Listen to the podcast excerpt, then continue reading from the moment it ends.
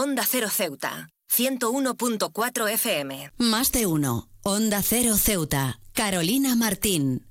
Hoy 24 de enero celebramos el Día Internacional de la Educación, una jornada dedicada a reflexionar sobre la importancia de la educación en el desarrollo individual y colectivo de las sociedades en todo el mundo. Este día no solo nos brinda la oportunidad de reconocer los logros alcanzados en el ámbito educativo, sino que también nos insta a reflexionar sobre los desafíos persistentes que enfrentamos y a renovar nuestro compromiso con la promoción de un acceso equitativo a la educación de calidad.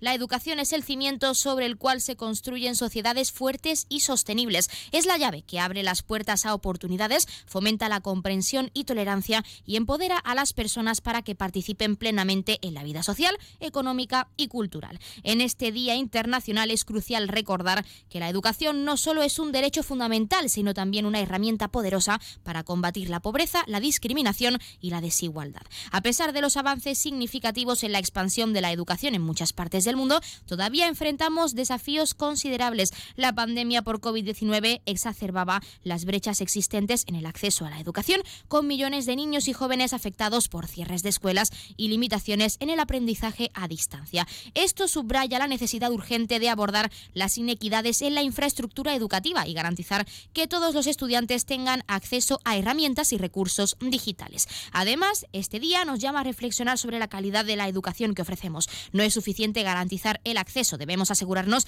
de que la educación sea relevante, inclusiva y capaz de preparar a los estudiantes para que los desafíos del siglo XXI tengan sean eh, importantes. Esto implica no solo mejorar la infraestructura educativa, sino también invertir en la formación continua de docentes, la actualización de los planes de estudio y la promoción de métodos de enseñanza innovadores. La educación no es un logro que se celebra solo un día al año, es un proceso continuo que moldea nuestras sociedades y determina el futuro de las generaciones venideras. En este día instamos a gobiernos, comunidades, empresas y ciudadanos a comprometerse activamente con la promoción de la educación inclusiva y equitativa Juntos podemos construir un mundo donde cada persona tenga la oportunidad de aprender, crecer y, lo más importante, contribuir al bienestar común.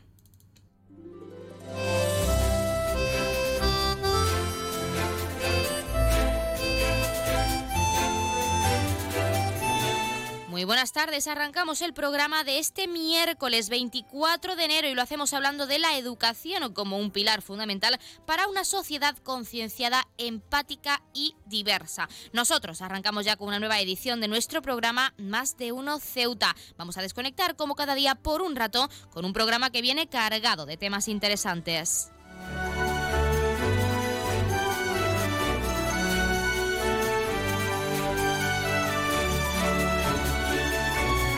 Y nos escuchan como cada día en el 101.4 de la frecuencia modulada y en las direcciones www.ondacero.es y www.ondaceroceuta.com. Ya saben que pueden como siempre participar en nuestro programa y pueden hacerlo de varias formas. En primer lugar y hasta la 1.42 menos 20 del mediodía que nuestra compañera Yurena Díaz regresa con ese informativo local, pueden llamarnos al 856 200 179. Como cada día estaremos aquí hasta la 1.52 menos 10 del mediodía. También pueden participar enviando una nota de voz o un mensaje a nuestro WhatsApp, que es el 639 40 38 11 o un correo electrónico a la dirección ceuta Y otra alternativa, si lo prefieren, es contactarnos a través de nuestras redes sociales, porque ya saben que estamos en Facebook y en Twitter en arroba onda cero ceuta.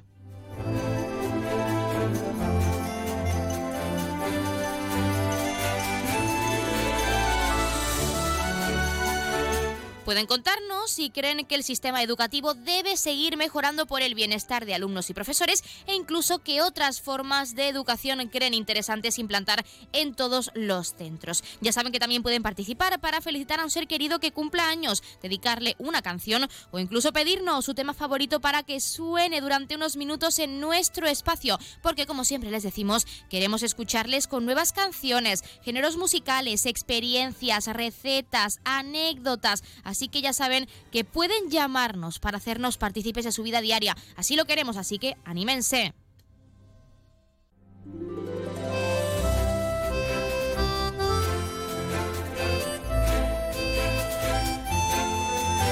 Pues como siempre tenemos muchas cosas que contarles. Cuando son las 12 y 25 minutos de este mediodía vamos a entrar de lleno en nuestro más de uno Ceuta. Así que no se pierdan ni un detalle porque comenzamos ya.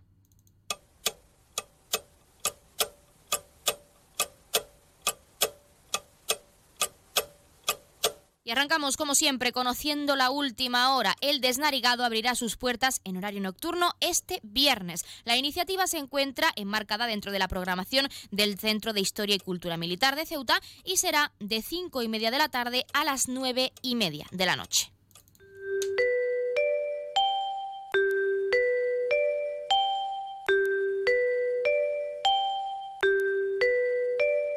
Ya tenemos la previsión meteorológica según apunta la Agencia Estatal de Meteorología. Para la jornada de hoy tendremos cielos parcialmente cubiertos, temperaturas máximas que alcanzarán los 19 grados y mínimas de 18. Ahora mismo tenemos 18 grados y el viento sopla de levante.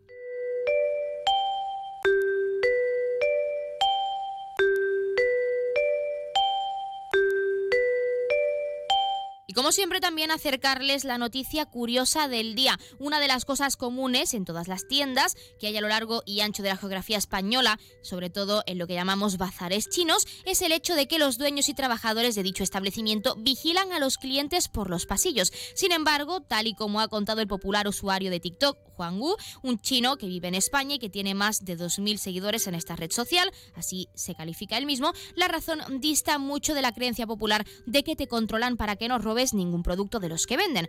Cuando voy en una tienda, a mí también me persiguen. Puedo contener, entender que persigan a un español, pero yo que soy chino y no les voy a robar, comienza introduciendo el creador de contenido de forma sarcástica. Así que un día le pregunté a uno de los dueños de una tienda y le dije que era chino y que no les iba a robar y que por qué lo hacían. Me dijo que es por educación, porque quieren estar cerca en caso de que necesiten algo, indica Juanu. La explicación de este joven ha servido para que muchos empiecen a eliminar la teoría más extendida de estos establecimientos. Ya saben que pueden contarnos qué opinan de esta confesión y se les ha ocurrido un caso similar. A partir de ahora tienen que estar tranquilos, no se piensen que es porque los dueños creen que van a robar algún producto, sino porque quieren estar cerca de sus clientes por si necesitan algo, que es bastante interesante y un gesto también, hay que decirlo, muy amable.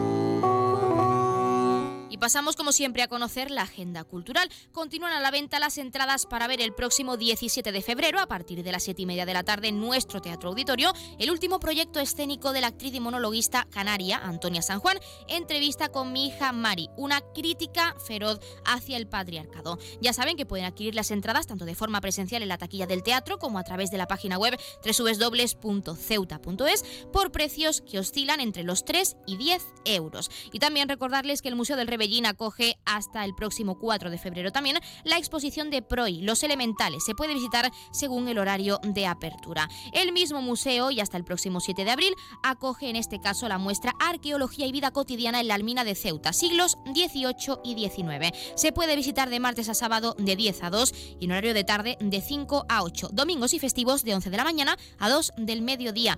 también en el mismo horario y los mismos días se puede visitar, en este caso, en el Museo de las Murallas Reales y ya queda poco tiempo de margen hasta el próximo 28 de este mes de enero la exposición retrospectiva del pintor Pepe Barroso. Así que anímense, que decimos quedan pocos días para visitar esa obra tan interesante.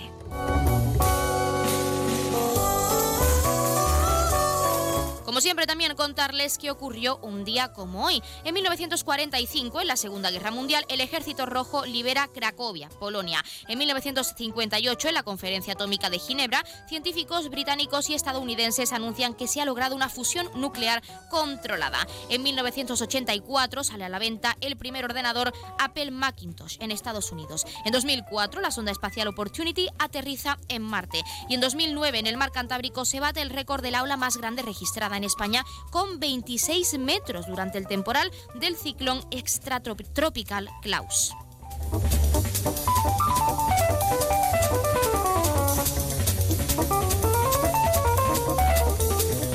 Como siempre, también queremos contarles qué le está ocurriendo esta semana a uno de nuestros signos del zodiaco. Hoy es el turno de Libra. Libra, cuando las cosas no se hablan y se quedan dentro, se pueden enquistar. Llevas mucho tiempo callado, haciendo de tripas corazón y lidiando con los problemas tú solito. Y eso al final del día cansa y es muy duro. Estás acumulando mucho y lo estás haciendo en silencio. Ni siquiera tus amigos saben lo que está pasando por tu mente. Esta semana tienes que comunicarte, Libra, hablar con los tuyos, decir cuáles son tus miedos. La gente que te quiere ya sabes que va a ayudarte muchísimo. Tan solo tienes que descolgar el teléfono y pedir ayuda, un WhatsApp o incluso en tu propia casa puedes hablar con tus familiares, con tu entorno más cercano sobre lo que sientes, porque siempre es muy importante sacar lo que llevas dentro, porque como decimos puede enquistarse, hacerse una bola aún más grande y puede afectar a tu salud mental e incluso física.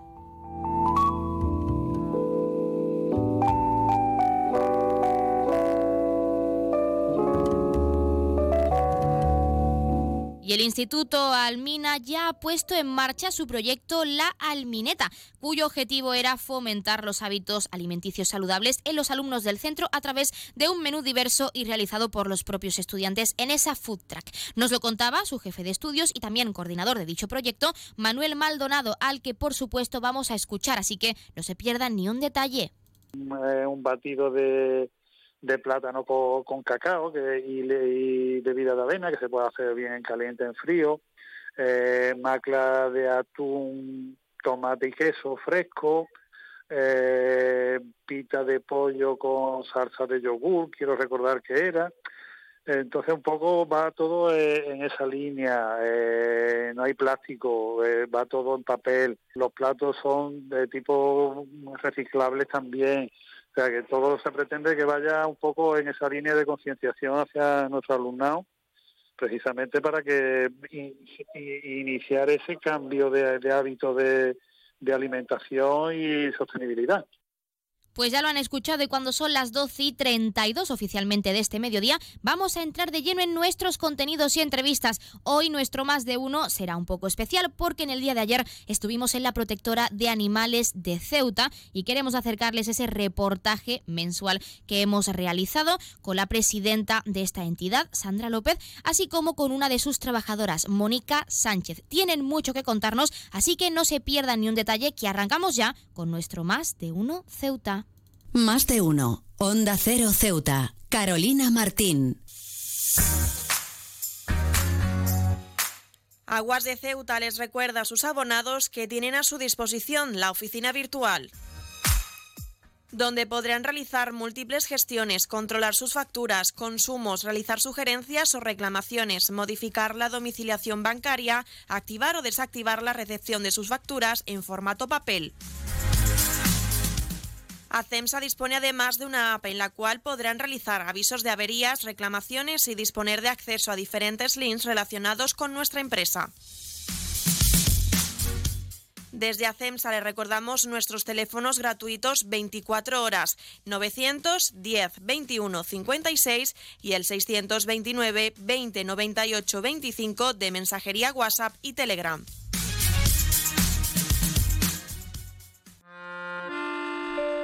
Si eres de los que se duermen con las noticias, aquí eso de despertar interés se nos da bien.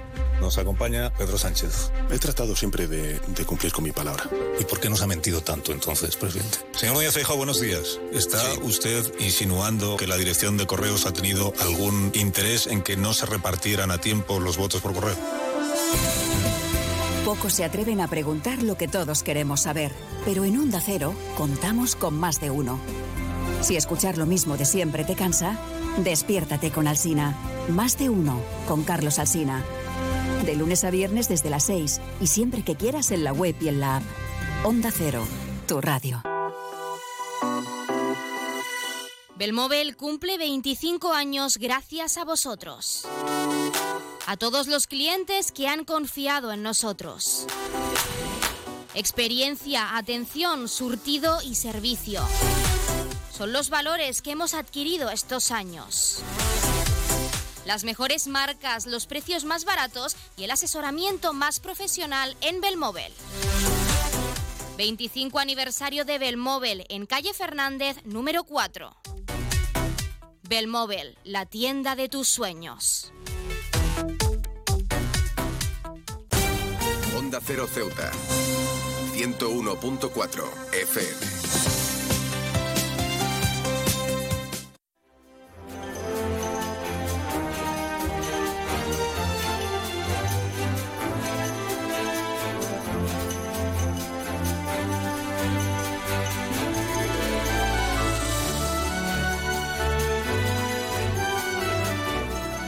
Nos encontramos con Sandra, la nueva presidenta de la Protectora de Animales de Ceuta. Queremos conocer un poco más el trabajo diario que realizan en estas instalaciones. Sandra, muy buenas. Hola, buenas tardes. ¿Qué tal? Bueno, en primer lugar, para quien no lo sepa, aunque es complicado, pero siempre es importante saberlo, ¿cuál es la misión principal de una protectora de animales? Y también vuestra como nueva junta directiva, que sabemos que os estáis recién estrenando, como quien dice para los animales mejorar su, calidad de vida y su bienestar. Eso es lo, más importante. Eh, después, pues tenemos un montón de objetivos que cumplir, aspiraciones, metas, fines. ¿Que lo lograremos? No lo sé, pero ilusiones tenemos. Pero sin olvidarnos que, tenemos que, pensar en, el, en empatizar con, los perros que tenemos, que tenemos aquí y no y olvidarnos de la idea que tiene mucha gente de son solamente perros. No, no son solamente perros. Son perros que tienen sentimientos, que tienen emociones, que tienen una mochila. Entonces, pues eso, la meta principal es mejorar su calidad de vida, su estabilidad emocional, su desarrollo, luchar por ello y ya después, de manera colateral, pero también importante y relacionada de manera directa, evitar el maltrato animal, eh, reivindicar que se persiga la cría ilegal, que se penalice el abandono, que se mejoren las instalaciones, bueno, un montón de reivindicaciones que también tenemos, que ahora la, la, ponemos exponer y como junta, bueno, pues un montón de actividades, sobre todo encaminadas a la visualización de nuestros perros. ¿Por qué la visualización? Porque al estar en Ceuta, es una ciudad limitada, eh, tenemos, somos frontera sur, tenemos Marruecos, en Marruecos no se puede gestionar ni llevar a cabo las adopciones, entonces necesitamos muchísima visualización porque queremos tener perspectiva peninsular y que nuestros animales, nuestros perros sean conocidos no solamente en Ceuta, sino también en la península y fuera de, en Europa también para fomentar las adopciones y que los animales puedan encontrar un hogar y una familia que al final es, es, para lo que estamos aquí para darles a ellos la oportunidad de ser queridos. Aunque aquí son queridos, pero tener un sofá o una cama y alguien que les reciba todos los días por la mañana. Queremos hablar de actividades porque os habéis estrenado como junta, pero no habéis parado desde que habéis cogido las riendas de la protectora de animales de Ceuta. Y sí que nos gustaría preguntarte, esas actividades, ¿podrías desgranarnos un poco cuál es, cómo pretendéis seguir visibilizando y fomentando la adopción y el bienestar animal, que es muy importante? Pues principalmente las redes, o sea, hemos dado un empujo, un empuje a, la, a las redes, aunque suene mal, mal, bestial, porque no hemos, hemos puesto mucho empeño en eso, en visualizarlo a través del Instagram, del Facebook, crear un nuevo perfil profesional, no un perfil personal, sino profesional porque tenga más apertura y principalmente las redes. Después de las redes, pues eh, ahora hemos organizado que para marzo tenemos la primera caminata canina, que eso es una novedad aquí en, Ceuta, que se hace en muchas ciudades de, España y aquí no se había hecho nunca. Se había hecho el canicross, pero no una caminata de socialización para que, para, no solamente para que los perros socialicen con otros perros, sino para que haya una convivencia entre todas las familias que tienen animales y podamos hablar uno eh, con otro. Y en esa carrera aprovechar pues igual, pues para visualizar y para que la, gente conozca el nombre de la protectora, porque además mucha gente no sabe ni siquiera dónde está la protectora de, de Ceuta. Entonces la carrera se inicia en la protectora de Ceuta, la meta y la salida es desde aquí, así ya lo obligamos a la gente de Ceuta que suba la protectora y que la, que la conozca. En los mercadillos eh, hemos hecho un curso de educación canina que consideramos que es fundamental, que es imprescindible. Eh, si ya la nueva ley te dice que las familias que tengan un perro tienen que tener unos mínimos de conocimiento, las personas que nos dedicamos tanto al, mundo del voluntariado como los trabajadores, o sea, eh, es impensable no conocer de perros. A nadie se le ocurre a alguien que trabaje o que sea que de voluntaria, de voluntario en un colegio y no sepa de pedagogía, no sepa de psicología, no sepa de, de, educación, que no sepa enseñar. Y por qué no con los perros, con los perros igual. Tenemos que conocer de perros, por eso hemos hecho también un curso de educación eh, canina. También adelanto que vamos a hacer un, una exposición de como una especie de no concurso de, de, belleza porque no hay un concurso, todos los perros son iguales de, de bellos, pero sí una exposición de visualización de la historia, ya más que la estética de cada, de cada perro, que a nosotras no nos importa cómo es la estética del perro, pero sí pues como su carácter, su comportamiento y sobre todo su historia y su mochila para encandilar a las familias y que se enamoren. Y actividades, pues bueno, también hemos participado con la Federación de Fútbol, con los fútbol, con los futbolistas, pues la iniciativa esa fue muy bonita y de aquí agradecer pues, la colaboración suya de llevar a los, perros al campo de, fútbol. Eso fue eh, algo, la verdad, que muy emocionante. De, porque yo sé que aplaudían a los futbolistas, pero, pero nosotras pensamos que aplaudían a los perros y seguramente también. Entonces eso fue muy, muy bonito el ver los, los los perros siendo el centro de atención por unos, por unos minutos. Y bueno, hay muchas más actividades que tampoco queremos adelantar, pero la idea es, es no parar, no parar de hacer cosas, porque cuanta más cosas hagamos, eh, más se conocen nuestros perros y las adopciones. Las adopciones han aumentado muchísimo en este tiempo eh, gracias a esa visualización en las redes. La mayoría de las adopciones son en la península y y la verdad pues desde los meses de verano que estamos hasta ahora pues en perros podemos llevar una media de 70 adopciones 60 de, perros que eso nos permite también liberar un poco el centro sanitario lo que es la, la, perrera y nos permite también rescatar rescatar más, más animales. Sí porque algo que ha englobado el, el pasado año 2023 era esa situación de colapso que vivíais en la protectora de animales también por ese impedimento que había a la hora de dar en adopción animales o de viajar a Francia para darlos en adopción. Y nos alegramos también de que hayáis conseguido pues sacar a estos perritos de la protectora y darles un nuevo hogar. Pero sí que nos gustaría, porque sois personas que trabajáis día a día no solo con los perros, sino también con los voluntarios y voluntarias. Sabemos que tenéis voluntarios fijos, voluntarios que vienen cada cierto tiempo, pero aún así, tú personalmente, Sandra, ¿crees que la ciudadanía ceutí está concienciada en la importancia de cuidar a nuestros animales y tratarlos como un miembro más de la familia?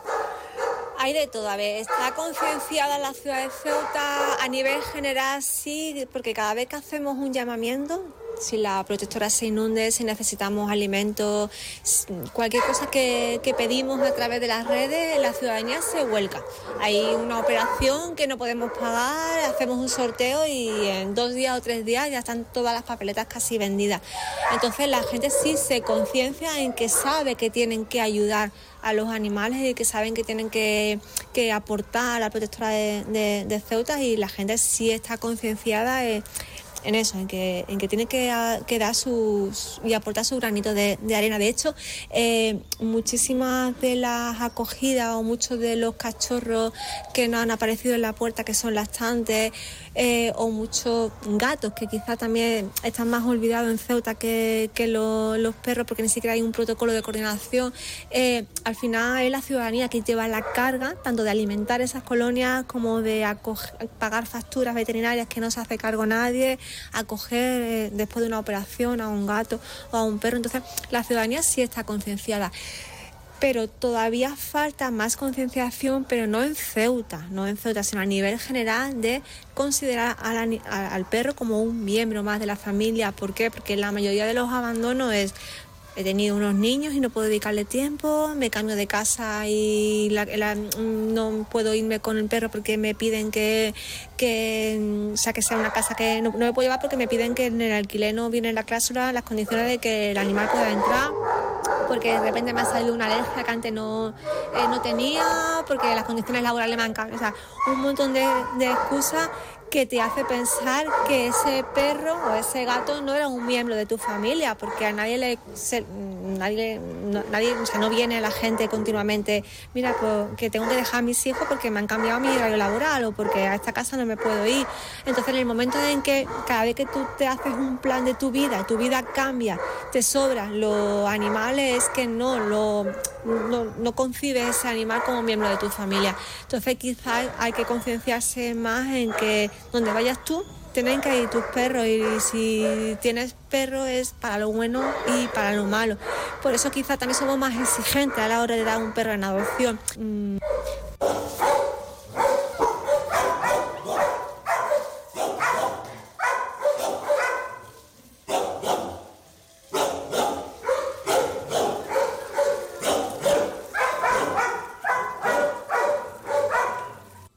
Sandra, hemos hablado de la parte técnica, pero ahora queremos conocer el día a día de la protectora. ¿Cómo se suele planificar? ¿Cómo es vuestro día a día de trabajo en estas instalaciones? Tenemos dos vertientes, eh, bueno, tres. La parte del voluntariado, que es cuando viene la gente a ayudarnos a pasear los perros, a bañarnos, eh, y después tenemos la parte del trabajador, la trabajadora, y después tenemos la parte que hemos incluido de la educación canina, que estamos trabajando con, los perros. Esas son a lo mejor las tres vertientes de la protectora. La parte de la trabajadora, el, trabajador, el día a día, lo tenemos organizado eh, de tal punto que siempre hay mm, alguien en la protectora, también he incluido los fines de semana festivos también por la tarde, Nochebuena, Nochevieja, Reyes. Y los perros siempre tienen que comer, beber y siempre tienen que cubrir sus necesidades. Entonces eh, tenemos los dos turnos, el de mañana en la tarde, pero los fines de semana en los, los festivos. Eh, la organización, tenemos la protectora se divide en la zona de, de patio, donde hay perros que conviven con otros perros, y en la zona de los cheniles, que son cheniles que, donde los perros están de manera individual. No, consiste, o sea, no quiere decir que porque el perro esté en un chenil de manera individual es un perro que no está socializado, no, no tiene nada que ver, sino que es el perro que hasta que hagamos patio lo tenemos que tener tenido porque simplemente consideramos que ese perro porque tiene un estrés y podemos trabajar mejor cuando está en, en un, como una habitación para él, nos permite como un trato mucho más, más, más directo. Los perros, pues cuando se. Los perros de patio salen lo que es la limpieza. Los perros de patio salen por la mañana, salen una vez eh, al día mientras el trabajador trabajador está limpiando el, patio. Los, perros eh, salen, salen todos los perros de los patios, los perros de los cheniles y por la mañana es cuando se le da de comer a, a los perros también. Todo el tema de la de la alimentación es, por la mañana. La parte de la tarde volvemos a, sacar, pero sacamos solamente a los perros que están en los cheniles, no a, los perros que están en los, en los patios. Hacemos mucho hincapié también en las curas, o sea, aquí también el trabajador no solamente se dedica al tema de la limpieza de cheniles, eh, cuando hablamos de limpieza de patios cheniles, incluye pues, el bebedero, el comedero, que, que el, tema de limpieza pues también tema de la medicación y alimentación. Estamos muy pendientes siempre si un perro a lo mejor un, día no ha comido, si un perro tiene un poco más de peso, de sobrepeso, es porque ha comido, cambiamos la alimentación también lo conté, pues este perro lo más delgado, a lo mejor en vez de comer una vez solamente por la mañana damos de comer dos veces, se está pendiente dentro de los patios para que no haya peleas entre ellos y el tema, el tema de las curas y la, medicación. También le pedimos a los trabajadores eh, que cuando saquen a los perros, como por la tarde tienen, son cinco horas los que están por la tarde, tienen más tiempo para dedicarle no solamente ya el tema de la limpieza, sino también el tema de, trato directo con los perros, intentar interactuar con, con ellos pues también le hemos pedido que hicieran el curso de, formación. Ese es el día a día de lo que es la, limpieza. Después el voluntariado, pues aquí todos los días, de lunes a sábado, hay paseos de cuatro y media a seis media hora en, invierno. En verano se sacan, cuando como oscurece más, más tarde, pues se alarga lo que es el tiempo de salida de, los perros y tema de, paseo.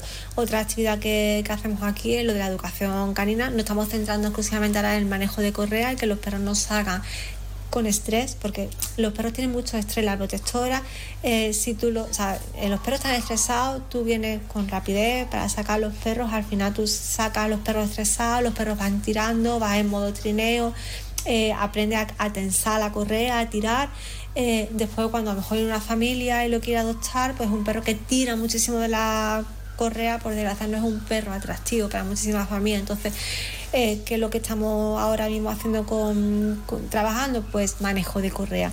Manejo de correas es trabajar que los perros se hagan relajados, que aprendan a estabilizarse, a calmarse, hacemos reducción de estrés y que aprendan un poco a tu lado, no el típico a tu lado militar de tiene que ir a tu izquierda, ¿no? Me da igual si va adelante, detrás, eh, a tres metros de ti, pero sí que vayas sin tirar de la correa para que tú puedas tener un, paseo de calidad y el perro eh, también. Después bañamos a los perros, los peinamos, jugamos con ellos, hacemos socialización, eh, que entre ellos se conozcan también los perros para formar eh, patio. Pues prácticamente ese, ese es el día de, la protectora eh, necesitamos gente, o sea, mm, cuanta más gente venga a ayudarnos, más pueden salir los perros, más podemos interactuar con ellos, si somos a, lo mejor poquitas personas, o tres, o cuatro, o dos, uno, y hay a lo mejor 60 perros, pues tocamos a cinco perros por persona y, y no llegamos a toda la protectora durante un día y al final tienes a un perro en un chenil muy pequeño 24 horas. Entonces hacemos un llamamiento también al voluntariado para que suba a la protectora a conocernos y ayudarnos a, lo que yo he dicho al principio, a mejorar la calidad de vida de nuestros animales y cómo pueden hacerlo, Sandra, porque si no me equivoco, también pueden hacerse socios en esa campaña que abristeis en su momento para que puedan aportar no solo dinero, sino también alimentos, pueden subir y traer juguetes a los perros. ¿Cómo pueden formar parte no solo de la protectora siendo socios, sino también siendo voluntarios en el día a día y ayudaros con vuestras labores? Subir a la, a la protectora, que por las tardes, que siempre va a haber alguien de la Junta eh, de cuatro y media a seis y media, y al final estamos aquí hasta las nueve de la noche o hasta las ocho todos los días, subiendo a la protectora, eh, escribiendo un WhatsApp, porque la gente muchas veces llama por teléfono y no se coge porque se reciben muchísimas llamadas, entonces vía WhatsApp al 686-734616 o a través de las redes, tanto en el Facebook, Instagram, un mensaje eh, privado dando su intencionalidad de, querer hacerse socia o socio, rellenando una, hoja de, de, inscripción, que si es vía telemática se lo mandamos por correo y lo mínimo para, o sea, la cantidad, la cuantía mínima para poder hacerse socia es de 3 euros mensuales. Y con 3 euros puedes mm, hacer mucho por, por, los animales. Al final, 3 euros, yo sé que al final, mm, esto es lo que decimos, lo que dicen siempre todas las entidades, todas las asociaciones, que 3 euros es un café. Y al final te vas juntando mucho café y hay gente que al final tiene, están escritas en, en 10 causas benéficas, pero 3 euros para nuestros animales mm, es, es, mucho. Y después también está la, la, opción de si la gente no se quiere hacer socia, porque el hecho de hacerse socio no conlleva, o socia no conlleva solamente el pagar una cuota eh, todos los meses, donde ese dinero se va, el eh, tema de mm, veterinario, alimentación, eh, mejorar las herramientas de trabajo, que tenga una mejor correa, una mejor, un mejor arnés, que tenga su camita, que podamos llevarlo, que puedan llevarlo a la peluquería, facilitar también después que lo podamos trasladar a la península, sino también puede participar en nuestras asambleas que, que hacemos y participar en la vida interna y tomar decisiones aquí en la protectora. Eso es el tema de poder hacerse socio, contribuyes económicamente al bienestar de los animales y también puede participar en la vida interna de la, de la asociación. Pero después también hay gente que no se quiere hacer socia y puede amadrinar o puede apadrinar a un perro en concreto porque por cualquier circunstancia la gente, mucha gente es responsable y sabe que no puede tener un perro porque su vida, mm, porque tener un perro es dedicarle mucho tiempo y a veces hay gente que no tiene tiempo porque trabaja o su estilo de vida no le permite, y, pero sí quieren ayudar y, y pues a padrino o a madrina al, perro que, considere y, todos los meses puede contribuir a, comprarle o, ofrecerle cosas a ese perro en concreto o llevártelo una tarde. Siempre digo tarde porque no, no, dejamos que los perros duerman en, la que no me lo llevo esta noche a dormir y mañana lo, lo, traigo. Pero al final le creas una expectativa al perro de me voy a un hogar y después al final vuelvo. Entonces, si permitimos que, que, los perros pues, se vayan una tarde a una casa o lo llevas a la playa, a la montaña, que al final es como una salida, pero después vuelve a dormir a tu casa.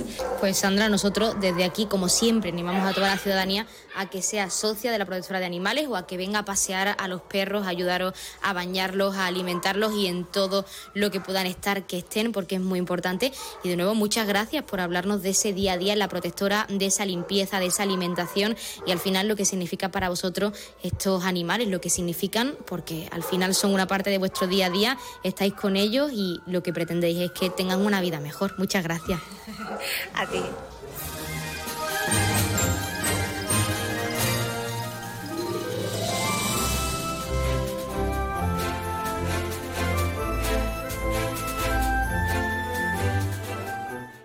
Más de uno. Onda Cero Ceuta. Carolina Martín. Clínica Septen, Centro de Reconocimiento de Conductores. Promoción especial, reconocimiento médico para obtención por primera vez de permisos de conducción, antes 25 euros y ahora 15 euros. Foto incluida. Estamos por las mañanas y por las tardes. Horario de lunes a jueves de 14 a 21 horas y martes, miércoles y viernes de 8 a 15 horas. Teléfono 856 20 14 46. Marina Española 9. Clínica Septen, siempre tú. Onda Agraria. Agricultura, pesca, ganadería, mercados. Aquí empezamos Onda Agraria, una hora recorriendo con todos vosotros el campo español. Resolver consultas, dudas de ámbito legal o ámbito administrativo que nos envían los oyentes. Cuéntenos un poquito esa aceituna, cómo se traduce luego en el aceite, qué tipo de aceite nos da. La voz del campo. Para los amantes de la cerveza, la posibilidad de que no haya lúpulo, pues hace que se nos pongan los pelos de punta. Cuéntanos, como ya saben nuestros oyentes, la climatología es una de las Onda grandes. Agraria. Pablo Rodríguez Pinilla y Soledad de Juan. Sábados y domingos a las 6 de la mañana. Y siempre que quieras, en la web y en la app de Onda Cero. Te mereces esta radio. Onda Cero, tu radio. Nuevo concesionario Citroën con un nuevo equipo, un nuevo espíritu y una nueva experiencia. Ahora tu nuevo concesionario oficial Citroën en Ceuta, en Borras y Ballesteros. Preparado para ofrecerte el mejor servicio y la mejor atención en todo momento. Nuevo concesionario oficial y servicio técnico Citroën en Ceuta, en Borras y Ballesteros, Avenida España, número 26. Un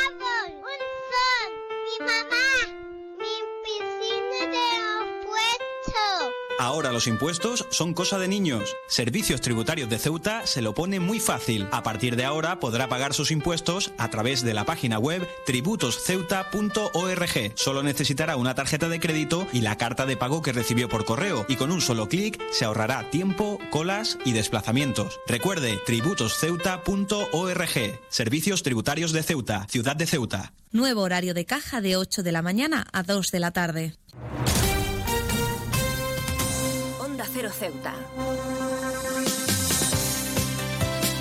101.4 FM.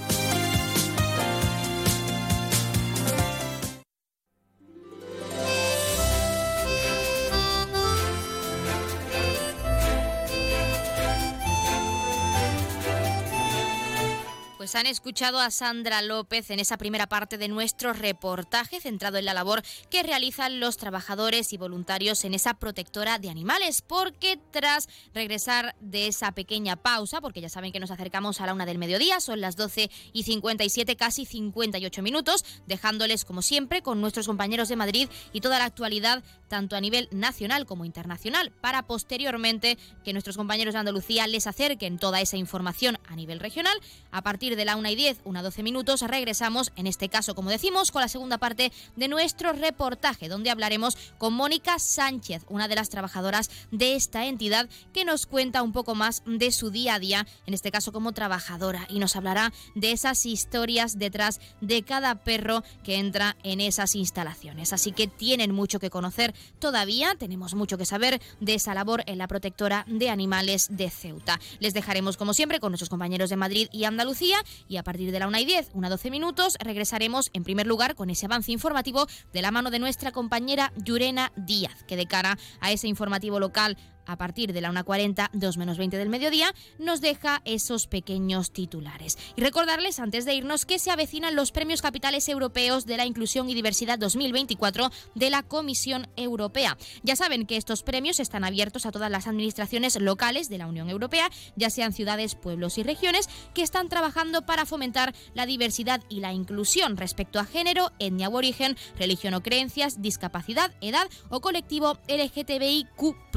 Como cada año, en este caso consiste en dos categorías, administraciones locales o regionales con menos de 50.000 habitantes y administraciones locales o regionales con más de 50.000 habitantes. Además, se concederá un premio especial a las iniciativas enfocadas a promover ciudades seguras y libres de violencia para las mujeres. El plazo está abierto hasta el próximo 15 de febrero de 2024, así que anímense que queda todavía bastante y pueden presentarse para seguir fomentando la inclusión y la diversidad que son valores esenciales. Y ahora sí, les dejamos con nuestros compañeros de Madrid y Andalucía. Regresamos enseguida, no se vayan.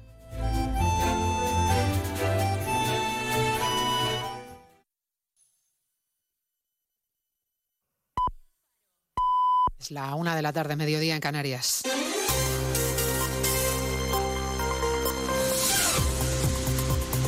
Noticias en Onda Cero.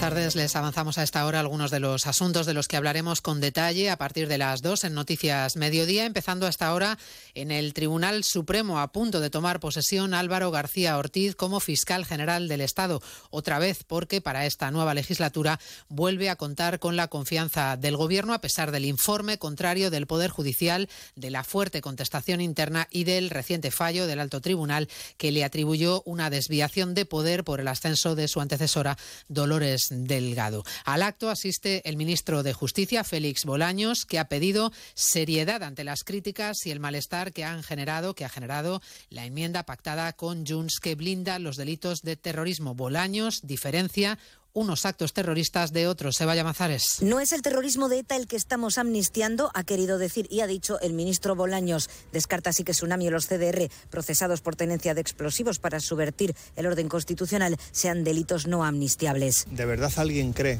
que es comparable el proceso independentista con el terrorismo que sufrió España durante décadas? ¿De verdad alguien lo cree?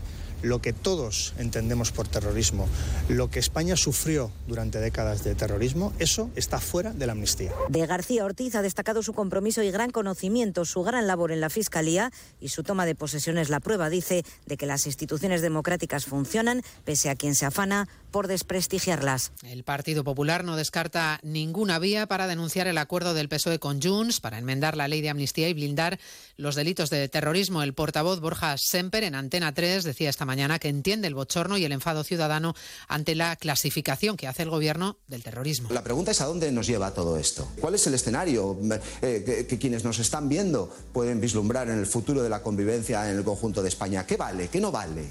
¿Que, hay terrorismo cookie? ¿Hay terrorismo de baja intensidad? ¿O todo es violencia? Yo creo que estos matices lo que perjudican es al Estado de Derecho y perjudican, por lo tanto, también a la verdad al valor de la palabra dada. Víctima del terrorismo de ETA fue el concejal del Partido Popular, Manuel Zamarreño, por su asesinato. Se sientan desde hoy en el banquillo los exdirigentes etarras, Javier García Gaztelu, alias Chapote, y Aránzazu, Gallastegui, Amaya. Ambos se han negado a declarar, pero ahí han estado en la Audiencia Nacional. También ha estado presente la hija del concejal asesinado, Zamarreño. Yo creo que ha sido eh, lo más duro de todo el juicio, ver esas caras y esas miradas de, de que no se han arrepentido de lo que hicieron. En el Congreso de los Diputados sigue el desfile de ministros para avanzar sus prioridades de esta legislatura. Turno hoy para Óscar Puente, el titular de Transportes, que ha avanzado que se va a iniciar un proceso de diálogo con el sector aéreo para explorar la viabilidad de restringir los vuelos cortos. Cámara Baja, Margarita Zavala. Es uno de los asuntos pendientes con los socios de gobierno, como el traspaso de Rodalí. Es un proceso que Puente ha puesto como ejemplo. A veces Cataluña es punta de lanza, ha dicho, y es justo reconocerlo. Un modelo al que se va a sumar en breve, por cierto, el País Vasco. Estamos acordando la cesión de cercanías. Tengo que decir que va muy bien y que muy pronto anunciaremos el acuerdo. El modelo parte de lo que ya hemos aprendido en Cataluña. Pese a estas buenas palabras del ministro, Junts le ha acusado de llevar a cabo un centralismo feroz que siempre perjudica a Cataluña. El PP ha acusado al ministro de vivir en un mundo de color de rosa donde todo siempre va bien. No hay supervivientes en el accidente de un avión militar ruso que llevaba más de 60 prisioneros de Ucrania a bordo. Ha ocurrido en la región fronteriza de Belgorod. El Kremlin acaba de acusar a Ucrania de haberlo derribado y habla de acto terrorista. Moscú, Chavícolas. Fuentes del Estado Mayor ucraniano han informado que sí, uno de sus misiles ha derribado el avión militar ruso, pero según Kiev, este aparato transportaba armamento, en concreto cohetes S-300. Moscú asegura que la aeronave de transporte militar modelo Ilyushin 76, que se ha estrellado en la región rusa de Belgorod, limítrofe con Ucrania, llevaba 65 prisioneros de guerra. El Ministerio de Asuntos Exteriores ruso ha calificado lo sucedido como un acto bárbaro de terrorismo. Desde el Parlamento ruso acusan a Ucrania de haber disparado y de haberlo hecho utilizando armamento occidental. A partir de las 2 de la tarde hablaremos de Estados Unidos, de Donald Trump, que ha vuelto a ganar en las primarias republicanas, esta vez en New Hampshire, con 10 puntos de ventaja sobre Nikki Haley, ya sin Ron DeSantis en la carrera. Haley se niega a abandonar y se lo juega todo en la siguiente parada, en Carolina del Sur.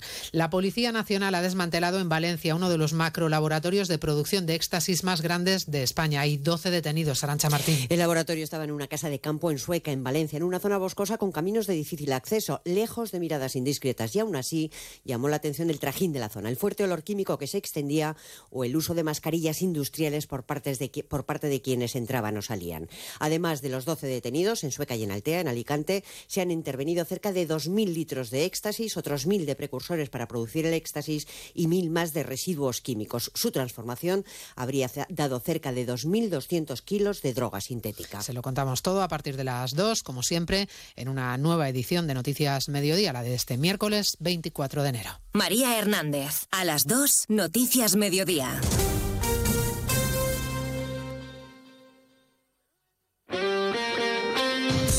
Este miércoles la Copa del Rey se juega en Radio Estadio, con eliminatorias a partido único y con el billete para semifinales en juego. Desde las 7 de la tarde en la web, en la app en Cataluña y Mallorca y a partir de las 8 y media en todas las emisoras de Onda Cero, Mallorca Girona y Athletic Barcelona. Este miércoles cuartos de final de la Copa del Rey en Radio Estadio, con Edu García. Te mereces esta radio. Onda Cero, tu radio.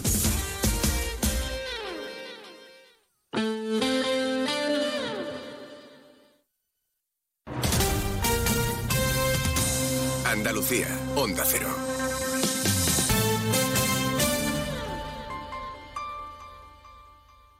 Gente viajera Andalucía se desplaza a Fitur. Contamos lo más destacado de la oferta de Andalucía en la Feria Internacional del Turismo desde Madrid con un amplio despliegue informativo y un programa especial el jueves 25 a las 2 y media de la tarde con los protagonistas de esta importante cita turística. Especial Gente Viajera Andalucía desde Fitur con la colaboración de la Consejería de Turismo, Cultura y Deporte de la Junta de Andalucía.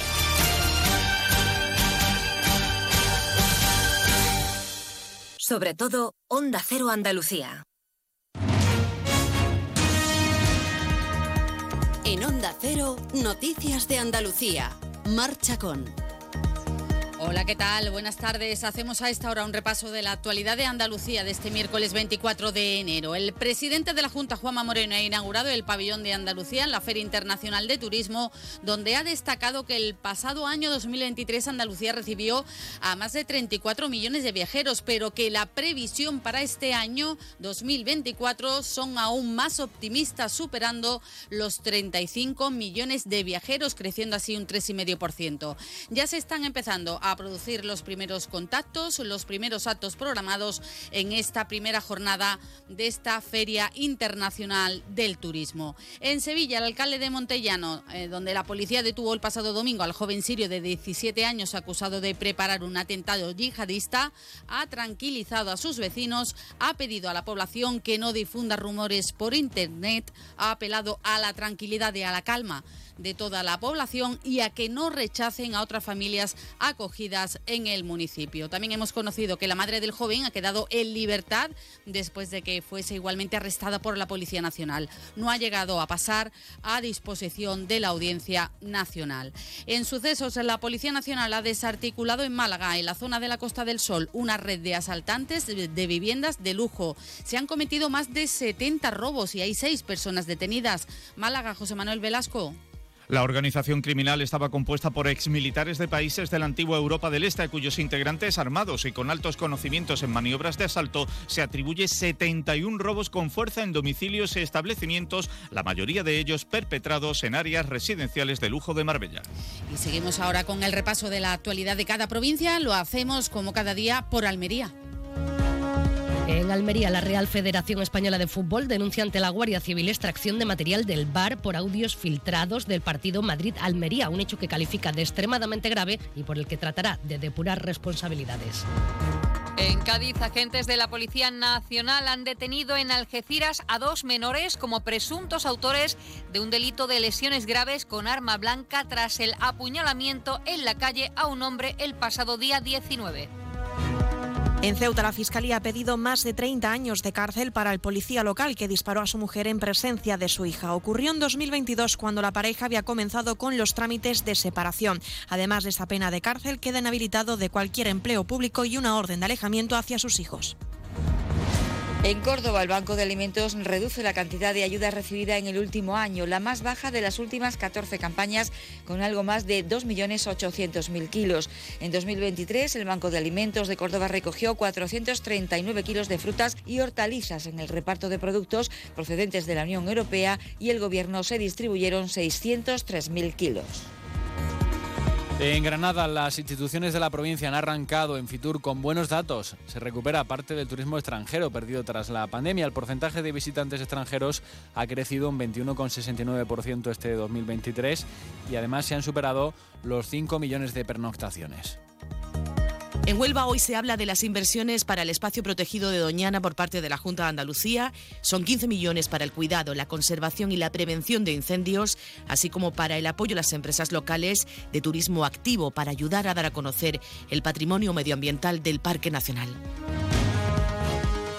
En Jaén destacamos que la Diputación volverá a estar presente en la Feria Internacional de Turismo Fitur, un escaparate en el que este año mostrará como principales reclamos la gastronomía jienense de la mano de los restauradores Estrella Michelin de la provincia, el oleoturismo, sus caminos naturales y los aceites de oliva virgen extra Jaén Selección. Y en Sevilla hoy se cumplen 15 años de la desaparición y asesinato de la joven Marta del Castillo, un crimen que conmocionó a toda España y por el que Miguel Carcaño cumple una condena de 21 años de prisión. La familia se ha concentrado hoy ante la Audiencia Nacional pidiendo que se repita el juicio. Eh, llegamos así a la 1 y 11 minutos de la mañana. Las noticias de Andalucía vuelven aquí a su sintonía de Onda Cero a partir de las 2 menos 10 de la tarde. Onda Cero. Noticias de Andalucía.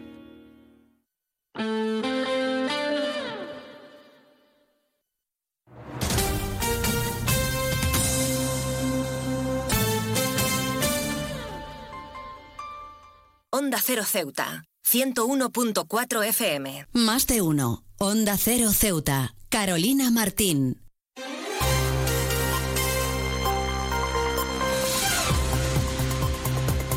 Pues retomamos como siempre la segunda parte de nuestro Más de Uno Ceuta y como siempre lo hacemos de la mano de nuestra compañera Yurena Díaz, que ya está preparada con ese avance informativo, así que vamos a darle paso ya. Yurena Díaz, muy buenas tardes, ¿qué nos tienes que contar hoy? Muy buenas tardes, pues conoce, eh, comenzamos conociendo la última hora y es que los Reyes de España han visitado el stand de Ceuta en el recorrido que han realizado en la jornada inaugural de la Feria Internacional del Turismo de Fitur 2024, que como sabrán se está celebrando en el recinto IFEMA de Madrid hasta el próximo día 28 de enero y donde también Ceuta está participando con un stand propio.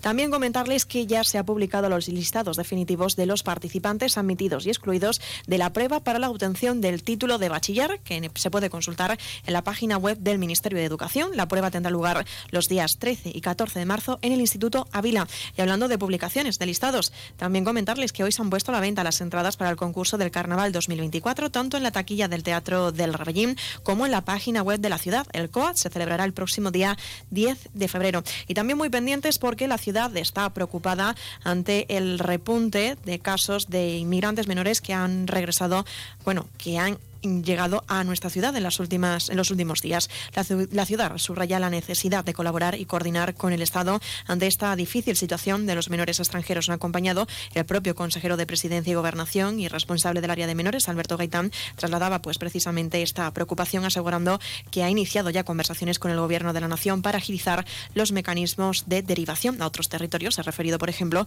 al convenio de colaboración que tiene la ciudad con Andalucía.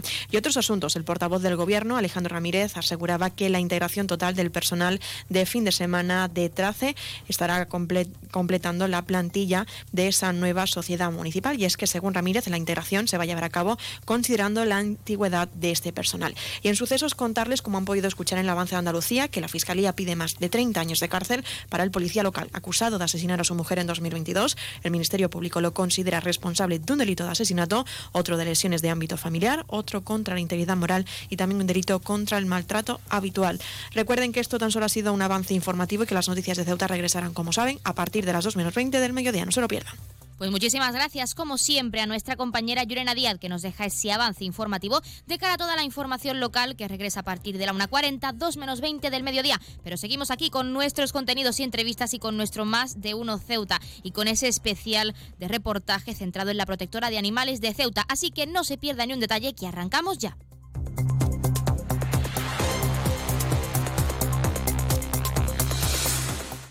Más de uno. Onda Cero Ceuta. Carolina Martín. 298, 299, 300 ovejas. Cuando consigues dormir, la noche pasa en un abrir y cerrar de ojos. Y cuando no, también. Porque si no puedes dormir, Gema Ruiz tiene el programa de radio que te reconcilia con la noche. Con actualidad, cine, curiosidades, música, juegos y la colaboración de los oyentes. ¡Baja esa voz! ¡Que no son horas! No son horas. De lunes a miércoles a la una y media de la madrugada, los jueves a las tres y siempre que quieras en la web y en la app. 301, 302, 303. Onda Cero, tu radio. Los fines de semana cuidamos de nuestras mascotas con Carlos Rodríguez. Vamos con las consultas, ya sabéis que nos las podéis mandar de cualquier tipo, de cualquier animal y ya está. Cuando el perro se anima mucho, el cachorro lo persigue y hasta le muerde en el costado y ya le arrancado pelo. ¿Qué tengo que hacer con eso? ¿Por qué el gato mete los juguetes en el bebedero? ¿Qué le pasa a este gato? Como el perro y el gato. Cuidaros mucho y como siempre, sois la caña de España. Sábados a las 3, domingos a las 2 y media de la tarde y siempre que quieras en la app y en la web de Onda Cero. Patrocinado por Menforsan, los especialistas en cuidados, higiene y cosmética natural para las mascotas. Te mereces esta radio. Onda Cero, tu radio. Onda Cero Ceuta. 101.4 FM.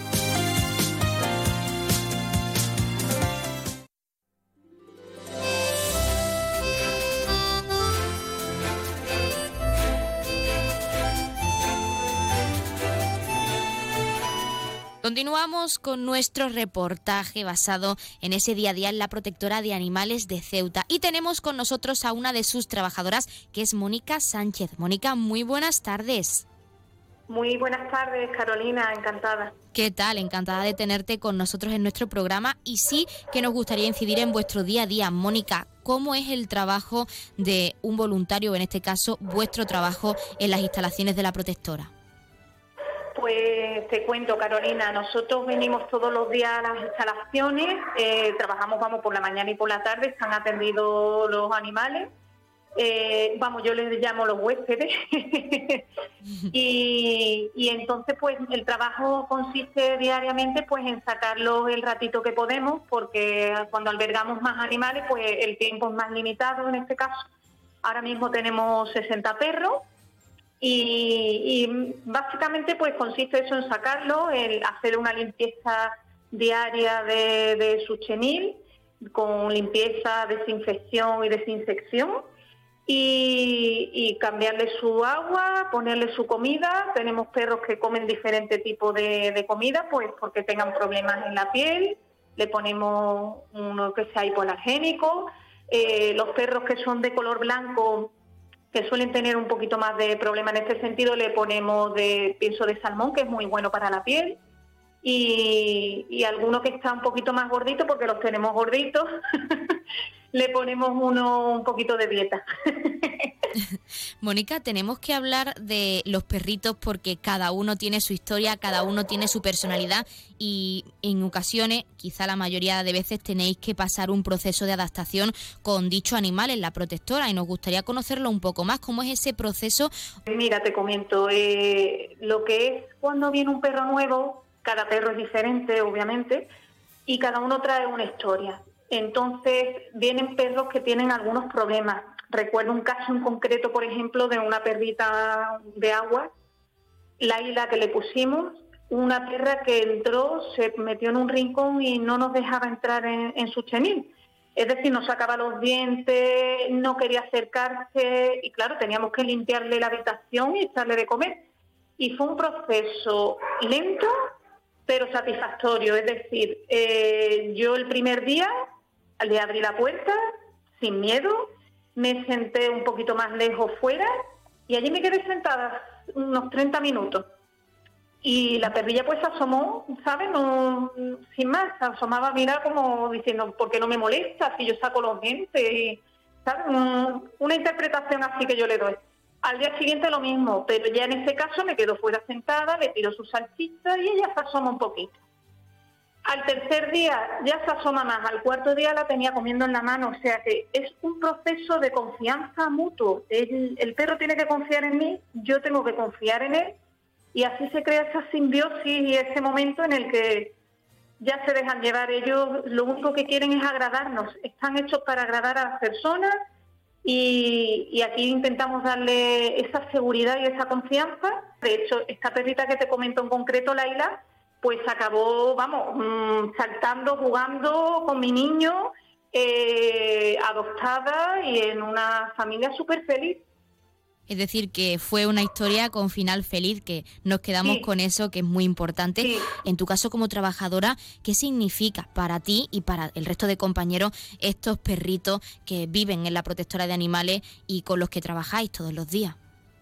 Pues bueno, es que es algo indescriptible. Es decir, aquí entra un perro nuevo, nosotros, yo en este caso te hablo personalmente, eh, mm, intento no verlo con pena, vamos, lo tengo totalmente claro porque ellos eh, perciben los sentimientos, entonces eh, no lo veo con pena, lo veo, pues es una etapa de su vida, ha tenido varias etapas y ahora en esta etapa pues está en este albergue como yo le llamo, en este hotel y yo estoy aquí pues a, tu disposición. Y simplemente eso es eh, el estar el día a día con ellos, te lo pasas pipa porque es que hay perros que se ríen un montón. Hay algunos, vamos, que es que los saco y es que están todo el rato al lado mío, digo, pero vete a dar un paseo, vete a ladrar a algún perro, vete... ¿Tú me entiendes? Y, y claro, conectas con todos, con algunos más, con otros menos, pero con todos de, alguna manera pues hay una conexión y, llega un punto en el que los conoces también que, que sabe eh, si ha comido más, si ha comido menos, si está malo, si está triste. Se le nota todo. Cuando conoces a un perro, lo ves todos los días, como en mi caso, ya llevo para casi siete años aquí. Y de hecho hay perros que llevan aquí el mismo tiempo que yo, o sea, todavía que no han podido encontrar familia y, ya te digo, es que es una conexión, es una mirada y, yo ya sé lo que quiere. No sabría explicarte lo que es de otra manera, es que es simplemente así, es una conexión inexplicable. Mónica, nos has hablado de la historia de Laila, pero siempre hay una historia que marca o que llega al corazón de los trabajadores y voluntarios, porque también llega al corazón de los ceutíes. ¿Ha habido algún caso de abandono, de maltrato o de llegada de un nuevo perro a las instalaciones que te haya marcado personalmente? Pues sí, mira, hay dos casos de, de los que me comentas que me han marcado de por vida y vamos, y, no lo voy a olvidar. De hecho, el primero fue el primer abandono que veo yo aquí como trabajadora. Llevaba tres, cuatro días trabajando y vinieron a dejar a un cachorrito de unos seis meses, un pastor alemán precioso. y, el motivo era pues porque le habían regalado ese perro diciéndole que era pastor alemán y se había dado cuenta que no era pastor alemán auténtico. Entonces, bueno, el motivo realmente no es lo importante. Lo importante es que recibimos a ese perro y esta señora cuando se iba por la puerta, pues el perro echó a correr detrás de ella. Y la señora cuando le llegó el perro le dio una patada aquí delante nuestra y, y la verdad que es que lo pasé muy mal, es que lo pasé fatal porque no, no supe reaccionar en ese momento. Estaba viendo algo injusto que no comprendía y, y, eso me marcó, la verdad. Afortunadamente ese perro está con una familia maravillosa, vamos en un chalet aquí enfrente. Eh, hace unos días vino a visitarnos, que vinieron a pasear y, nos lo trae, o sea que estoy súper feliz porque es un perro precioso. Y ese caso la verdad que me marcó. Y luego hubo otro caso que me marcó también mucho, que trajeron a, un perro, bueno, te comento, el, hombre pega la puerta, eh, mire, eh, ¿puedo dejar al perro? Sí, pues tiene usted que traer si tiene la cartilla, tal y cual. Vale, vale, pues lo puedo dejar ya. Digo, bueno, pues traigo usted al perro. Dice, no, lo tengo aquí. Y yo mirando desde la ventana digo, mm, ¿el perro dónde? Es que no lo veía y lo llevaba en una bolsa. O sea que es que llevaba el perro metido en una bolsa y le dije, caballero, pero el perro que está en la bolsa, pero el perro que está muerto. Dice, no, no, que lo llevo aquí porque es que como no tenía correa, tal y cual. Entonces, pues son situaciones que se te van de las manos. Eh, no comprende la, el ser humano lo, vamos, es que no, te puedo explicar, de verdad, es que es, es increíble la maldad, el daño y, y, no sé si de manera consciente o inconsciente, no, no sé cómo lo hacen, pero son esos dos casos, tengo muchos más, pero esos dos en concreto pues me marcaron bastante. Pues Mónica, estas historias van a servir para que todos nuestros oyentes que quieran adoptar un perro lo hagan de corazón y tengan en cuenta que es un miembro más de la familia y que no se puede abandonar, no se puede maltratar. Si no vas a saber cuidar un perro, no tengas un perro. Y queremos agradecerte que nos hayas dado un, un pequeño espacio y nos hayas contado un poco más de tu día a día y ese significado personal que tenéis los trabajadores con estas mascotas y al final estos animales que están en la protectora. Muchísimas gracias. Muchas gracias a ti, Carolina. Un saludo y un placer.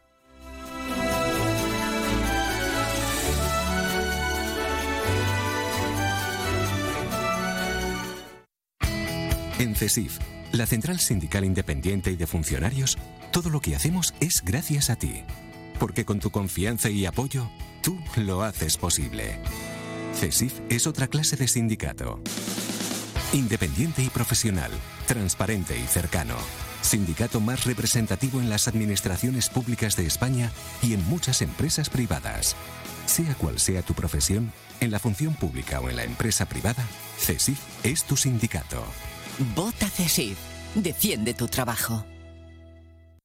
Pues como siempre han escuchado las palabras del sindicato CESIF de uno de nuestros colaboradores y como siempre ya tenemos al otro lado de la línea a esa Asamblea Territorial de Cruz Roja con ese sorteo en directo como es costumbre en nuestro programa. Así que no perdamos más tiempo y vamos a darles paso. Asamblea Territorial de Cruz Roja, muy buenas tardes. Buenas tardes. A continuación les ofrecemos el sorteo correspondiente al día de hoy, 24 de enero.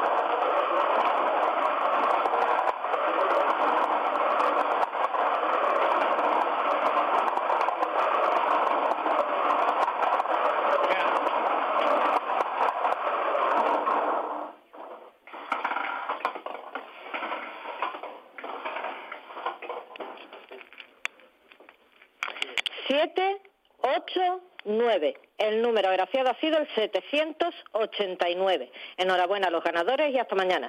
Pues hasta mañana la Asamblea Territorial de Cruz Roja y como siempre muchísimas gracias por participar con ese sorteo en directo en nuestro programa y para nuestros oyentes. A los que como siempre les damos la enhorabuena a los premiados y premiadas que como cada día esperamos hayan recibido esa gran noticia con nosotros y que no hayan sido pocos. Recordarles, el número agraciado de hoy ha sido el 789, 789 popularmente conocido como el avión. Y ahora sí, pasamos a conocer los números de interés. Ya saben que el 112 es para emergencias, 016 lucha contra el maltrato maltrato, el 900 018 018 para el acoso escolar y el 024 el teléfono de atención a conductas suicidas. Y si quieren contratar un servicio de taxi, ya saben que en Ceuta contamos con dos empresas, Autotaxi, la primera con el 856 925 225 y Radio Taxi con el 956 51 5406, 956 51 5407 y 956 51 5408.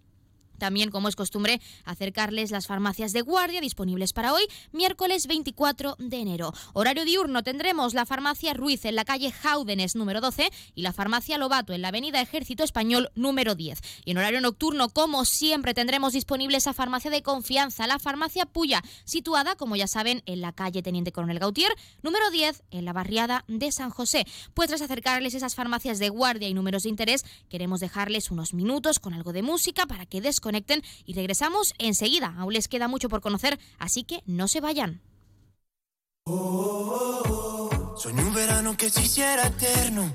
Desde el momento en que vi tu mirada, me derretiste con esa mirada. Pero el verano se volvió un invierno. Cuando vi que otros brazos te esperaban, me congelé mientras yo te esperaba. Y ahora entiendo cuál es mi papel. Nos queremos cuando nadie ve las balas perdidas de este amor. Prefiero no verlas en mi piel. Si me preguntan por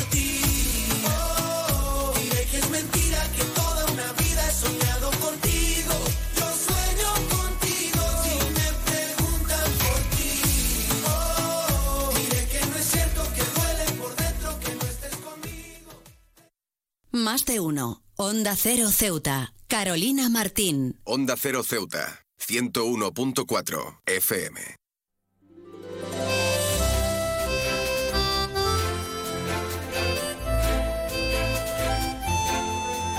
Continuamos con nuestra sección Gente de Ceuta y en este caso tenemos con nosotros en nuestro estudio a Yassin Jarrús, presidente de la Federación de Tenis de Ceuta. Yassin, muy buenas tardes y bienvenido. Hola, buenas tardes y en primer lugar muchas gracias ¿no? por, la, por la invitación.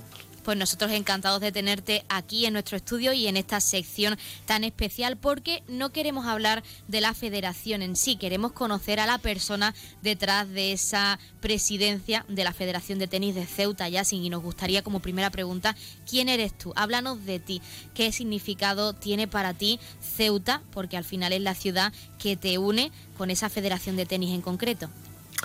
Bueno, pues eh, la verdad es que me hace ilusión, ¿no? Estar hoy aquí, no solo hablar de deporte, porque siempre que participo en todo tipo de, comunicación siempre hablamos de tenis y la verdad que me, hace, me hace cierta ilusión, ¿no? Hablar un poco de, mi trayectoria, de, quién soy o, qué es lo que soy.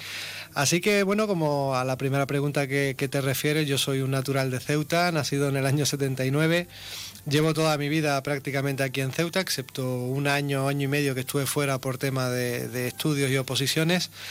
Pero bueno, eh, criado en Ceuta, soy de la Avenida de África, de aquí de Residencial Don Alfonso, y bueno, como ya he dicho, ¿no? Toda mi, mi crianza, mi, mi, adolescencia, mi juventud, todo aquí, aquí en nuestra ciudad de Ceuta una persona nacida en Ceuta y que trabaja para visibilizar todo lo que realizamos aquí en Ceuta en el ámbito deportivo, en este caso. Hablando de tu presidencia dentro de la Federación de Tenis de Ceuta, ¿cómo decides dar, ese paso? Porque es un paso bastante importante y al final con mucha responsabilidad para seguir trabajando y visibilizar el tenis ceutí a nivel nacional e internacional, que también hay que hablar. Sí, la, a ver, eh, yo juego a tenis desde los 13, 14 años. No he jugado a competición, digamos, eh, de alto nivel, solamente aquí a nivel club, a nivel local y disfrutando, ¿no? O sea, pasándomelo bien. Eh, ¿Qué ocurre? Que tuve una hija, mi hija me acompañaba al club, ella desde pequeña, con 2, 3 años, cada vez que yo iba a jugar, ella me acompañaba y se ponía a darle pelotazos a, la pared y a la niña le encantaba el tenis. Entonces, bueno, eso fue lo que a mí me enganchó eh, del tenis aquí en nuestra ciudad. ¿Y el por qué? Porque en ese momento no había nada de competición, te hablo del año 2011, 2012 aproximadamente, hace ya más de 10 años. Y eh, no había tenis, no había competición, la federación no, no tenía el volumen de competiciones, no tenía el volumen de, de, calendario, no, no había tenis aquí en nuestra ciudad y a mí pues me daba mucha pena, ¿no? Veía que el tenis podía dar mucho más y, bueno, como me gustaba el tenis, empezamos entre un grupo de amigos a organizar torneos simplemente en el club para nosotros, ¿no? Para que pudiéramos jugar entre nosotros y así divertirnos y poco a poco pues fue, fue creciendo, ¿no? Esa pelota hasta que se ha hecho lo que es ahora mismo la, lo que es dentro de la Federación de Tenis de Ceuta algo que empezó entre amigos y se ha convertido en una de las entidades más importantes en nuestra ciudad autónoma. Ya sin preguntarte qué significa para ti haber llegado tan lejos, mirar hacia atrás, hacia el pasado y ver dónde estás ahora. Sí, porque a ver, eh, como hemos dicho, ¿no? Empecé organizando torneos a nivel grupo amigos, es decir, con 8 10 amigos como mucho que jugábamos al tenis y entre nosotros organizábamos este tipo de torneos en fines de semana para, para entretenernos.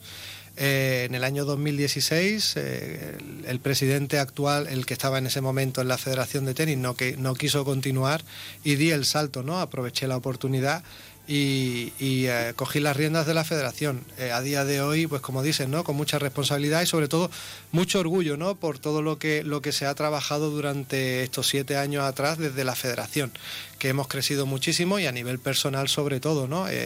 llegar a, formar parte de estamentos directivos de la Real Federación Española de Tenis, pues la verdad que es importante no solamente para mí, sino también para la ciudad y sobre todo para la federación, ¿no? que al final tener los apoyos de toda la federación, de toda la Real Federación Española de Tenis a nivel nacional, eh, para la ciudad es, importante y por eso también hemos dado un salto cuantitativo y cualitativo en, en todo lo que, lo que llevamos organizando aquí en nuestra ciudad torneos nacionales, internacionales, máster, etcétera, etcétera fuera del ámbito deportivo, si no hubiese llegado o no hubiese dado el paso dentro de la Federación de Tenis, ¿quién sería Yasin? ¿Cuáles son tus sueños fuera del deporte?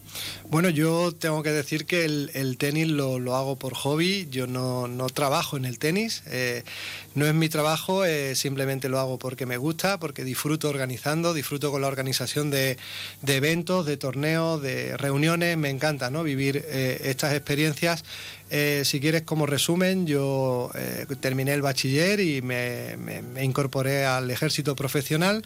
Estuve destinado en regulares y en la Legión, en el arma de infantería, durante seis años, hasta que aprobé las oposiciones del Cuerpo Nacional de Policía y estuve en Ávila un año de academia y luego ya el, periodo de prácticas en, en Fuengirola y ya cogí destino aquí en Ceuta desde el año 2005.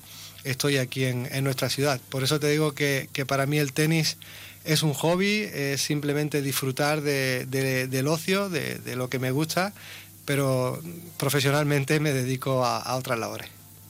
Bueno, Ceuta, como ya sabe toda la mayoría de nuestros oyentes, sobre todo los caballas, es la gran desconocida en la península, gracias a personas como tú, en este caso, que decide visibilizarla a través del tenis. Sí que nos gustaría para animar al resto de nuestros oyentes que no vivan en Ceuta o que crean que Ceuta no aporta o que no tiene mucho más de lo que se puede ver a nivel nacional.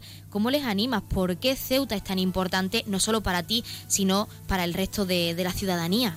Bueno, eh, no lo creen porque no lo conocen. Es decir, Ceuta es una gran desconocida ¿no? a nivel nacional. ¿Por qué? Porque eh, solamente, desgraciadamente, salimos en los medios de comunicación cuando ocurre algo ¿no? en el exterior, eh, sobre todo en los medios nacionales. O sea, eh, se vende una, una, parte de Ceuta que, que, no la es, ¿no? como puede ser la migración, el tráfico de drogas, eh, etcétera, etcétera. Ceuta es una ciudad muy segura, hay que vender en nuestro exterior que Ceuta se puede pasear tranquilamente eh, por la ciudad, ¿no? No tenemos eh, ese miedo que podemos tener en otras ciudades de la península, como puede ser Madrid, Valencia, Barcelona, en la que a ciertas horas del día ya tienes que andar con cuidado para ver por dónde te metes o con quién o con quién te puedes cruzar. Y, eso es lo que tenemos que, demostrar, ¿no? que todo el que viene a visitarnos aquí en nuestra ciudad y nosotros lo aprovechamos a través del deporte, a través del tenis, es que los eh, más de 400, 500 personas que solemos traer anualmente aquí a, Ceuta se vayan con esa buena impresión de que sepan realmente lo que hay y lo que, y lo que conocen de aquí, de, Ceuta. Ceuta es una ciudad que está situada en un punto eh, estratégico, eh, un clima clima buenísimo durante todo el año prácticamente, un poco de humedad que es el único pero que podríamos ponerle a, Ceuta y luego con, unas visitas que, son espectaculares. Aquí en Ceuta hay mucho que ver, hay mucho patrimonio eh, histórico que, visitar y todo, ya te digo que a través del tenis todas las personas que han venido se han ido con ganas de volver y la mayoría regresan y, vuelven a, disfrutar de, esta ciudad. Sin Jarrus, nosotros nos alegramos de haberte tenido en nuestro estudio, en nuestro programa y en esta sección tan especial para haber conocido ese pedacito de ti que quizás muchos oyentes no conocían. De nuevo queremos agradecerte la presencia en nuestro estudio y en nuestro programa y muchísimas gracias por haberte abierto en canal y habernos dado a conocer a ese Yasin detrás de la Federación de Tenis. Gracias a vosotros nuevamente por darme la oportunidad. Yo encantado de, participar en este tipo de eventos, de actos o simplemente dar a conocer lo que somos aquí en Ceuta.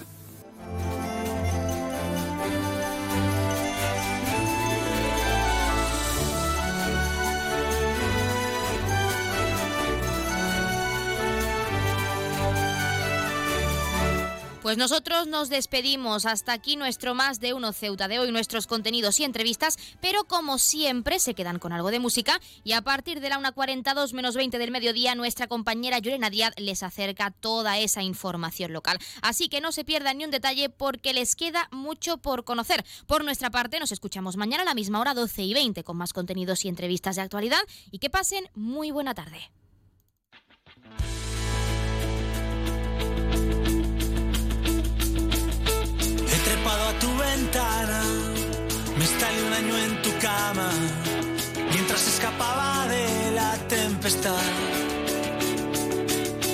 Te he nombrado en mis canciones, te hice mis proposiciones, eran todas indecentes, la verdad. He aprendido de memoria tus 32 escaleras y ahora ya no sé vivir ni a tu lado lejos de ti.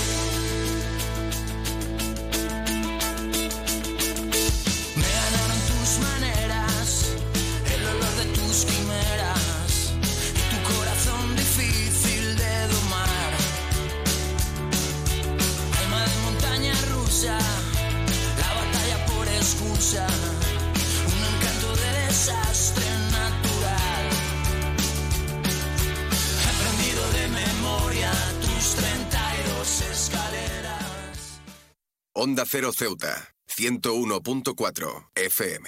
Noticias, Onda Cero Ceuta, Llurena Díaz. Muy buenas tardes, son las 2 menos 20 de este miércoles 24 de enero. Llega la hora de noticias de nuestra ciudad, es la hora de noticias en Onda Cero.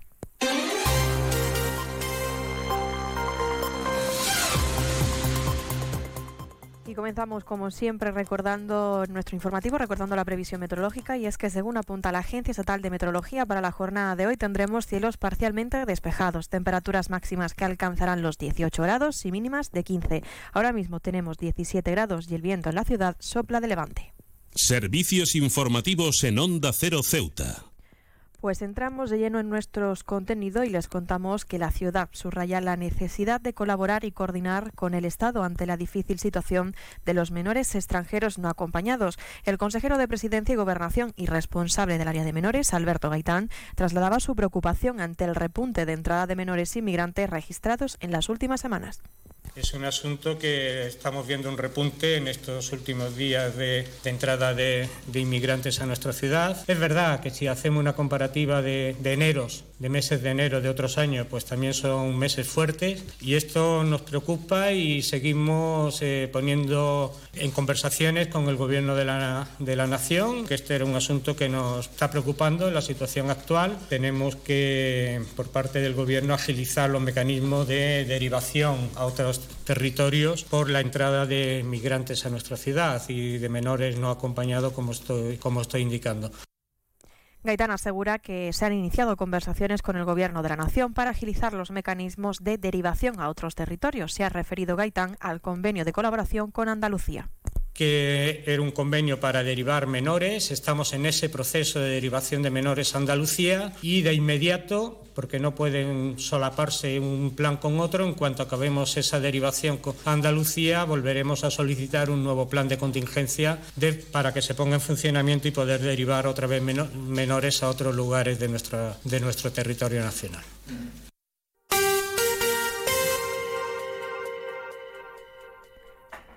Y hablamos ahora de otros asuntos. El portavoz del Gobierno, Alejandro Ramírez, asegura que la integración total del personal de la plantilla de la nueva sociedad municipal contará también con los trabajadores del fin de semana. Según Ramírez, la integración se llevará a cabo considerando la antigüedad del personal y cómo se aplique según los servicios técnicos. La subrogación del personal de la plantilla de trace es completa, incluido tanto personal que esté trabajando de lunes a viernes como personal que está en el fin de semana, a partir de una antigüedad que por lo que me trasladaron los, servicios técnicos a día de hoy integran a todo el personal. Eh, dentro del convenio colectivo está recogido y así también ocurre en, todas las sociedades municipales en el supuesto de que el pleno de la asamblea precisamente el mes de marzo decidiera optar por la, por la gestión directa en el caso de que se generaran vacantes el lunes y viernes podrían ser ocupadas con preferencia obviamente por personal interno de la propia de la propia futura sociedad municipal y el Partido Socialista ha mantenido un encuentro con los miembros de la Asociación de Antiguos y Nuevos Maestros Talazoneros para escuchar sus necesidades y trasladar al Gobierno sus demandas. Desde el PSOE reclaman al Gobierno que cumpla su promesa y dote de unas instalaciones dignas, dice, para que los maestros talazoneros puedan seguir desarrollando su trabajo y manteniendo esta tradición caballa. Escuchamos al diputado socialista Sebastián Guerrero. Desde el Partido Socialista de Ceuta creemos que es urgente dar todo el apoyo que necesitan los maestros salazoneros, habida cuenta que esta temporada tampoco tendrán el mercado de salazones que el Gobierno lleva años prometiendo. Y lo primero que hay que hacer es garantizar unos secaderos que cumplan todos los requisitos para que puedan tener un registro sanitario, poner coto a la competencia desleal y difundir como se merece el valor de esta tradición milenaria. Y por el Día de la Educación, el Movimiento por la Dignidad y la Ciudadanía considera necesarios cambios en este ámbito, cambios que según la Secretaría de Educación dentro de la formación, Sambian Hossain, deben iniciarse por la evaluación rigurosa y propone redactar un estudio que diagnostique las necesidades de la educación en nuestra ciudad. Del mismo modo, Hossain también ha destacado avances importantes en este sector que no podemos olvidar la importancia de cubrir las demandas del alumnado con necesidades educativas especiales, de los colectivos vulnerables y comprometernos a su vez en impulsar estudios relacionados con STEM, fomentar el bilingüismo y el deporte en nuestro Gracias a nuestra apuesta por la educación, Hemos conseguido la inclusión en el presupuesto de un aumento para el mantenimiento de centros educativos para la FAMPA Cuatro Culturas y hemos abanderado también la creación de una partida para la enfermera escolar, dando así voz a las demandas de nuestra sociedad. Y hablando precisamente de educación, Ceuta ya va a proponer al Gobierno y a los grupos parlamentarios a realizar las modificaciones legales necesarias para la creación de un Consejo Escolar en Ceuta.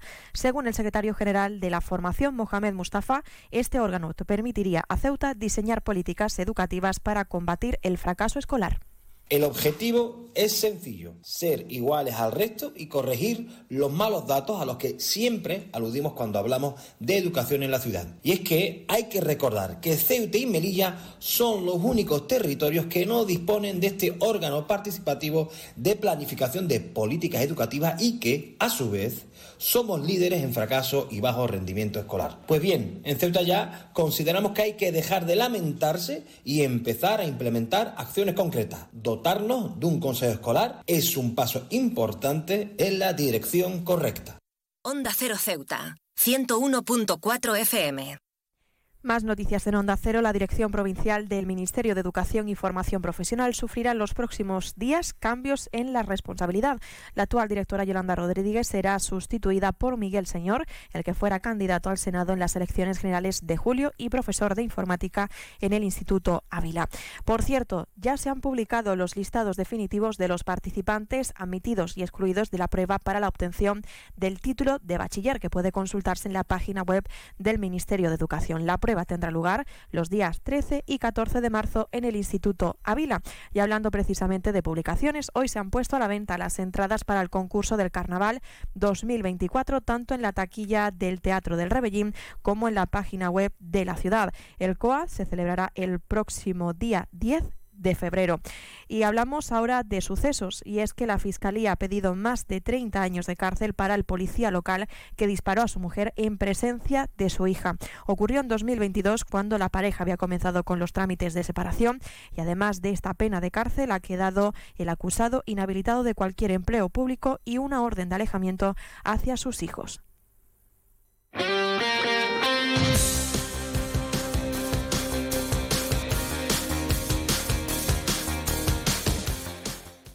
Y pasamos ya a conocer la información deportiva. En deportes les contamos que la Jefatura Superior de la Policía de Ceuta, en colaboración con la Dirección General de este mismo cuerpo, ha organizado la carrera solidaria Ruta 091, que se va a llevar a cabo el próximo sábado 17 de febrero en sus dos modalidades, tanto adulto como infantil.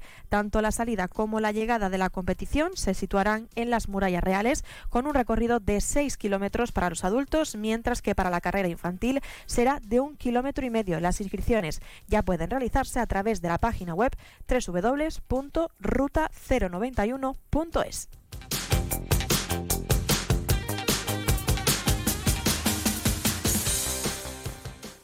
Y un apunte más, el Club Sepay ha participado este fin de semana en una jornada de karate en Marruecos. Los karatecas ceutíes compartieron tatami con los mejores luchadores del norte de este país.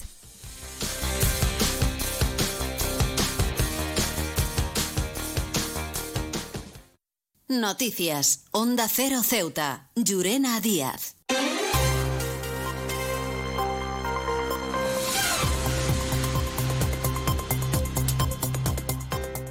Ahora sí, nos estamos acercando ya a las 2 menos 10 al final de nuestro informativo. Se quedan ahora con nuestros compañeros de Andalucía que se, que se encargarán de acercarles toda la información a nivel regional y unos minutos más tarde, a partir de las 2 de la tarde, nuestros compañeros de Madrid les ofrecerán toda la actualidad a nivel nacional e internacional. Volvemos mañana, como siempre, a partir de las 8 y 20 de la mañana para contarles todo lo que suceda en nuestra ciudad durante las próximas horas. Y también les recuerdo que pueden seguir todas las noticias de Ceuta a través de nuestras redes sociales en arroba Onda Cero Ceuta. Antes de la despedida, recordarles la previsión meteorológica que nos acompañará en el día de hoy. Tendremos cielos parcialmente despejados, temperaturas máximas que alcanzarán los 18 grados y mínimas de 15. El viento en la ciudad sopla de levante y también antes de marcharme recordarles que hoy 24 de enero es San Francisco de Sales, patrono de los periodistas y escritores. Y desde aquí, desde Onda Cero Ceuta, felicitar a todos los compañeros que nos dedicamos a esta bonita profesión. Ahora sí, me despido, que pasen muy buena tarde y hasta mañana.